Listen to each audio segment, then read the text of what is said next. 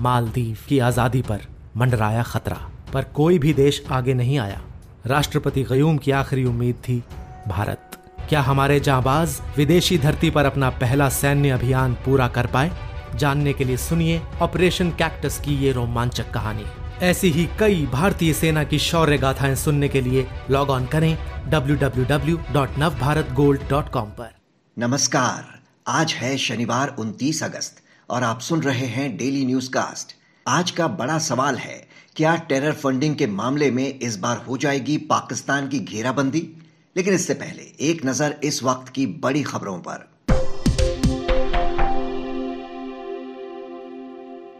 छिहत्तर हज़ार से ज़्यादा नए मामलों के साथ देश में कोरोना के कुल केस साढ़े चौतीस लाख के पार। पिछले तीन दिनों में दुनिया में सबसे ज़्यादा मामले भारत में आए। पहलवान Vinesh Phogat covid positive. LAC के पास डेमचौक इलाके में 5G नेटवर्क तैयार कर रहा चीन। पेंगोंग एरिया में नज़र आए चीनी सेना के नए ठिकाने। विदेश मंत्री एस जयशंकर ने पाकिस्तान को निशाने पर लिया। कहा, आतंकवाद फैलाने वाले देश भी खुद को इसके पीड़ित के रूप में पेश कर रहे। आज आतंकवाद, महामारी और जलवायु परिवर्तन के रूप में दुनिया के सामने तीन बड़ी चुनौतियाँ। सुशांत सिंह राजपूत केस में सीबीआई ने रिया चक्रवर्ती से 10 घंटे से ज़्यादा समय तक की पूछताछ। सुशांत के दोस्त सिद्धार्थ पिठानी से भी किए गए सवाल। एनफोर्समेंट डायरेक्टरेट ने रिया के बैंक खातों की ली जानकारी। वहीं सीबीआई के लिए सरकारी गवाह बन सकते हैं पिठानी और दीपेश सावंत। फ्रांस से आए रफाल विमानों को 10 सितंबर को एयरफोर्स में किया जा सकता है शामिल। अंबाला में होने वाले समारोह में डिफेंस मिनिस्टर राजनाथ सिंह के साथ फ्रांसीसी रक्षा मंत्री के भी मौजूद रहने की उम्मीद। साउथ चाइना सी में तनाव बढ़ा। विवादित पार्सल आइलैंड्स के पास पहुँचा अमेरिकी युद्धपोत। चीन ने दी चेतावनी। आज का सबसे बड़ा न्यूज़ पॉइंट है पुलवामा आतंकी हमले में पाकिस्तान के खिलाफ मिले दमदार सबूत। पूरी तस्वीर समझने के लिए हम बात करते हैं आदित्य राज कौल से, जो वरिष्ठ पत्रकार हैं। फाइनेंशियल एक्शन टास्क फोर्स यानी एफएटीएफ में पाकिस्तान को ब्लैकलिस्ट कराने के लिए भारत के पास पुलवामा आतंकी हमले में उसकी भूमिका का पुख्ता सबूत हाथ लगा है। इस केस में दायर एनआईए की चार्जशीट के मुताबिक हमले के मुख्य अभियुक्तों में से एक जैश आतंकवादी उमर फारूक के पेशावर और खैबर एजेंसी स्थित बैंक खातों में पाकिस्तान स्थित जैश मोहम्मद के मास्टरमाइंड मसूद अजहर ने करीब साढ़े दस लाख रुपए डाले थे, जिससे हमले में इस्तेमाल कार और एक्सप्लोजिव्स खरीदे गए थे। आदित्य राज कौल जी, पाकिस्तान के खिलाफ टेरर फंडिंग का कितना पुख्ता सबूत मानते हैं आप इसे? देखिए, बहुत ही बड़ा पुख्ता सबूत है। पिछले दो से ढाई साल फाइनेंशियल एक्शन टास्क फोर्स में ये केस पेंडिंग है। जिसमें कि ऑलरेडी ग्रीन लिस्ट में पाकिस्तान को डाला गया है। और भारत की ये मुहिम रही है कि ब्लैकलिस्ट कर देना पड़ेगा पाकिस्तान को, ताकि एक स्ट्रांग मैसेज ये ग्लोबल जो एंटी मनी लॉन्ड्रिंग आउटफिट है इसके तहत पाकिस्तान को लगे, क्योंकि बहुत ही फाइनेंशियल इम्प्लीकेशन भी पाकिस्तान को होंगे। जिस केस का आप ब्यौरा दे रहे थे, वो पुलवामा आतंकवादी हमले से जुड़ा हुआ है। आपको याद होगा 14 फरवरी 2019 में ये घटना घटी थी घाटी के पुलवामा डिस्ट्रिक्ट में। जहाँ पर लेटपुरा करके एक जगह है मेन हाईवे पर, जहाँ सीआरपीएफ का एक कॉन्वॉय चल रहा था और जैश ए मोहम्मद के आतंकवादी ने बहुत बड़ा एक सुसाइड बॉम्बिंग की और 40 हमारे सीआरपीएफ के जाबाज शहीद हो गए। और इसके बाद भारत और पाकिस्तान के बीच में बालाकोट भी हुआ और खटास भी हुई डिप्लोमेटिक एक स्टैंड ऑफ़ भी बरकरार रहा जो अभी तक जारी है। और इसके तहत अब एक फाइनेंशियल इम्प्लीकेशन ये आया है कि 10.43 लाख रुपीस का जो पूरा ट्रेल है ये भारत को मिला है जो उमर फारूक नेफ्यू हैं मौलाना मसूद अजहर के और जो अब्दुल रऊफ असगर हैं ऑपरेशनल कमांडर जैसे मोहम्मद के, उसके भी वो रिलेटिव हैं और मेन कॉन्स्परेटर हैं। इनके खिलाफ एनआईए ने एक चार्जशीट भी अभी कुछ दिनों पहले फ़ाइल की है। उन्नीस अभियुक्तों के खिलाफ और ये पूरा इम्प्लाई करता है कि कैसे पाकिस्तान में बैठे बैठे फंडिंग कर रहा है पाकिस्तानी आतंकवादी भारत के खिलाफ।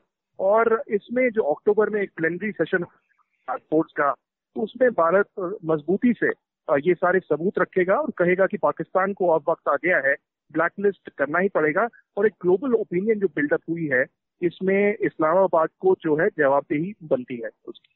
जी, खातों में जो पैसे डाले गए, उनकी न सिर्फ़ डिपॉजिट स्लिप्स एनआईए को मिली है, बल्कि जो उसने पैसे डालने की रिक्वेस्ट की थी, वो वॉइस क्लिप्स भी हैं। एक और अहम बात है कि जो अमोनियम पाउडर एक बड़ी शॉपिंग वेबसाइट से खरीदा गया था उसका भी सबूत एनआईए को लगा है। तो साफ़ दिख रहा है कि पाकिस्तान जो है, आतंकवादियों पर कोई रोक नहीं लगा रहा है। यही नहीं, उसकी ज़मीन से भारत में हमले की जो फंडिंग हो रही है, वो उस पर भी लगाम नहीं लगा पा रहा है। तो पाकिस्तान के लिए कितनी बड़ी मुसीबत हो सकती है वहाँ पर? देखिए, पाकिस्तान के लिए तो बहुत बड़ी मुसीबत होगी ही, ज़ाहिर सी बात है, क्योंकि ऑलरेडी उनकी इकोनॉमी जो है बहुत ही खराब चल रही है।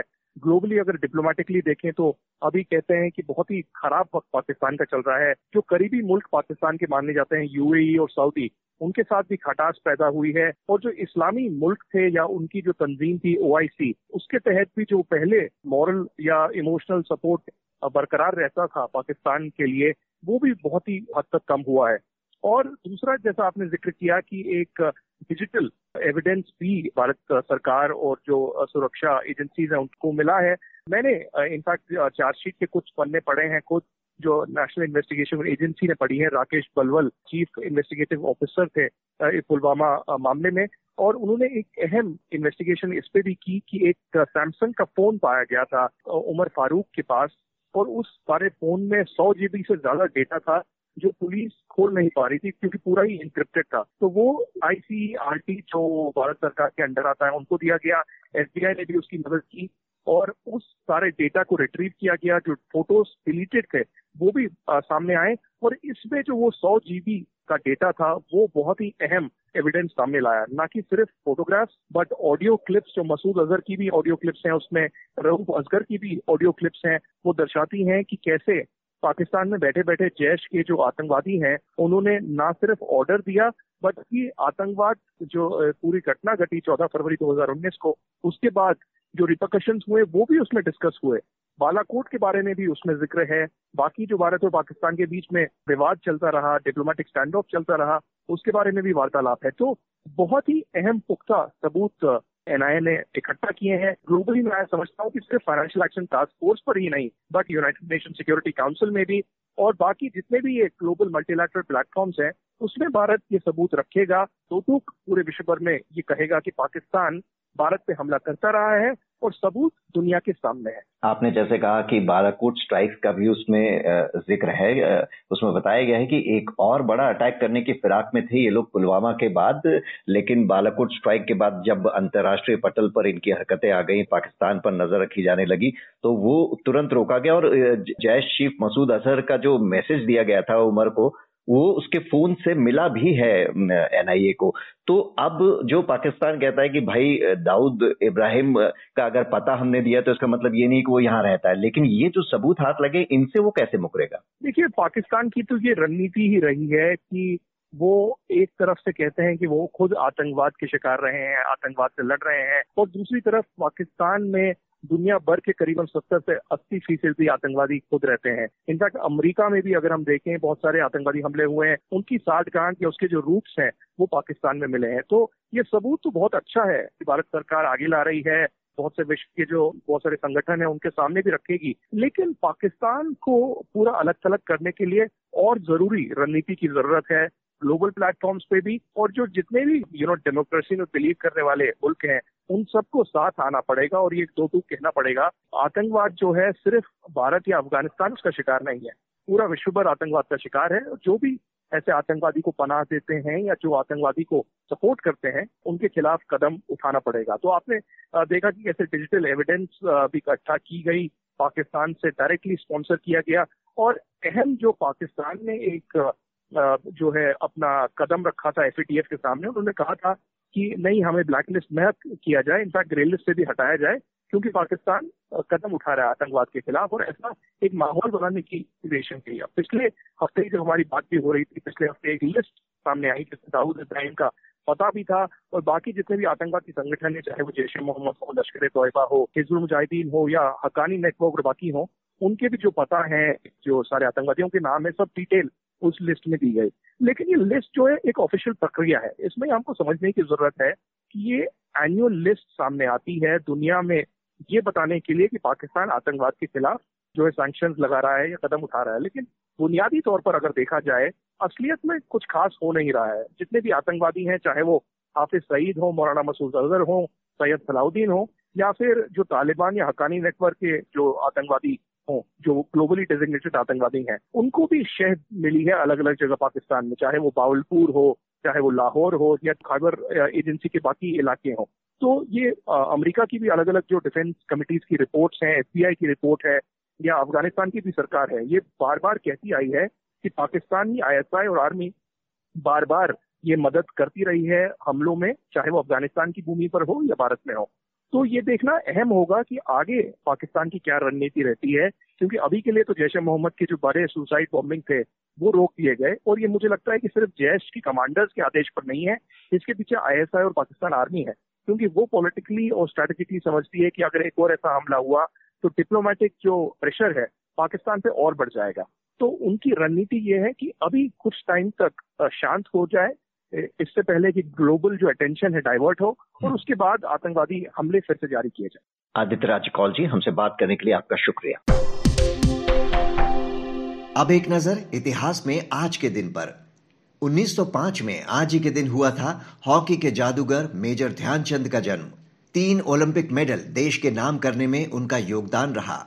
उनकी याद में 29 अगस्त को मनाया जाता है राष्ट्रीय खेल दिवस। इस मौके पर आज दिए जाएँगे खेल रत्न और अर्जुन अवार्ड।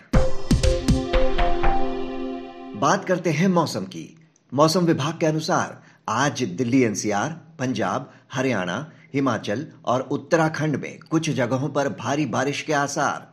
यूपी, मध्य प्रदेश, पश्चिम बंगाल और राजस्थान में भी कुछ जगहों पर हो सकती है भारी बारिश। अब बारी सुविचार की। मार्टिन लूथर किंग जूनियर ने कहा था, अंधेरे से अंधेरा नहीं मिटता। इसके लिए रोशनी की ज़रूरत होती है। इसी तरह नफरत को प्रेम से ही खत्म किया जा सकता है। तो ये था आज का डेली न्यूज़ कास्ट जिसे आप सुन रहे थे अपने साथी अक्षय शुक्ला के साथ। बने रहिए नवभारत गोल्ड पर। धन्यवाद।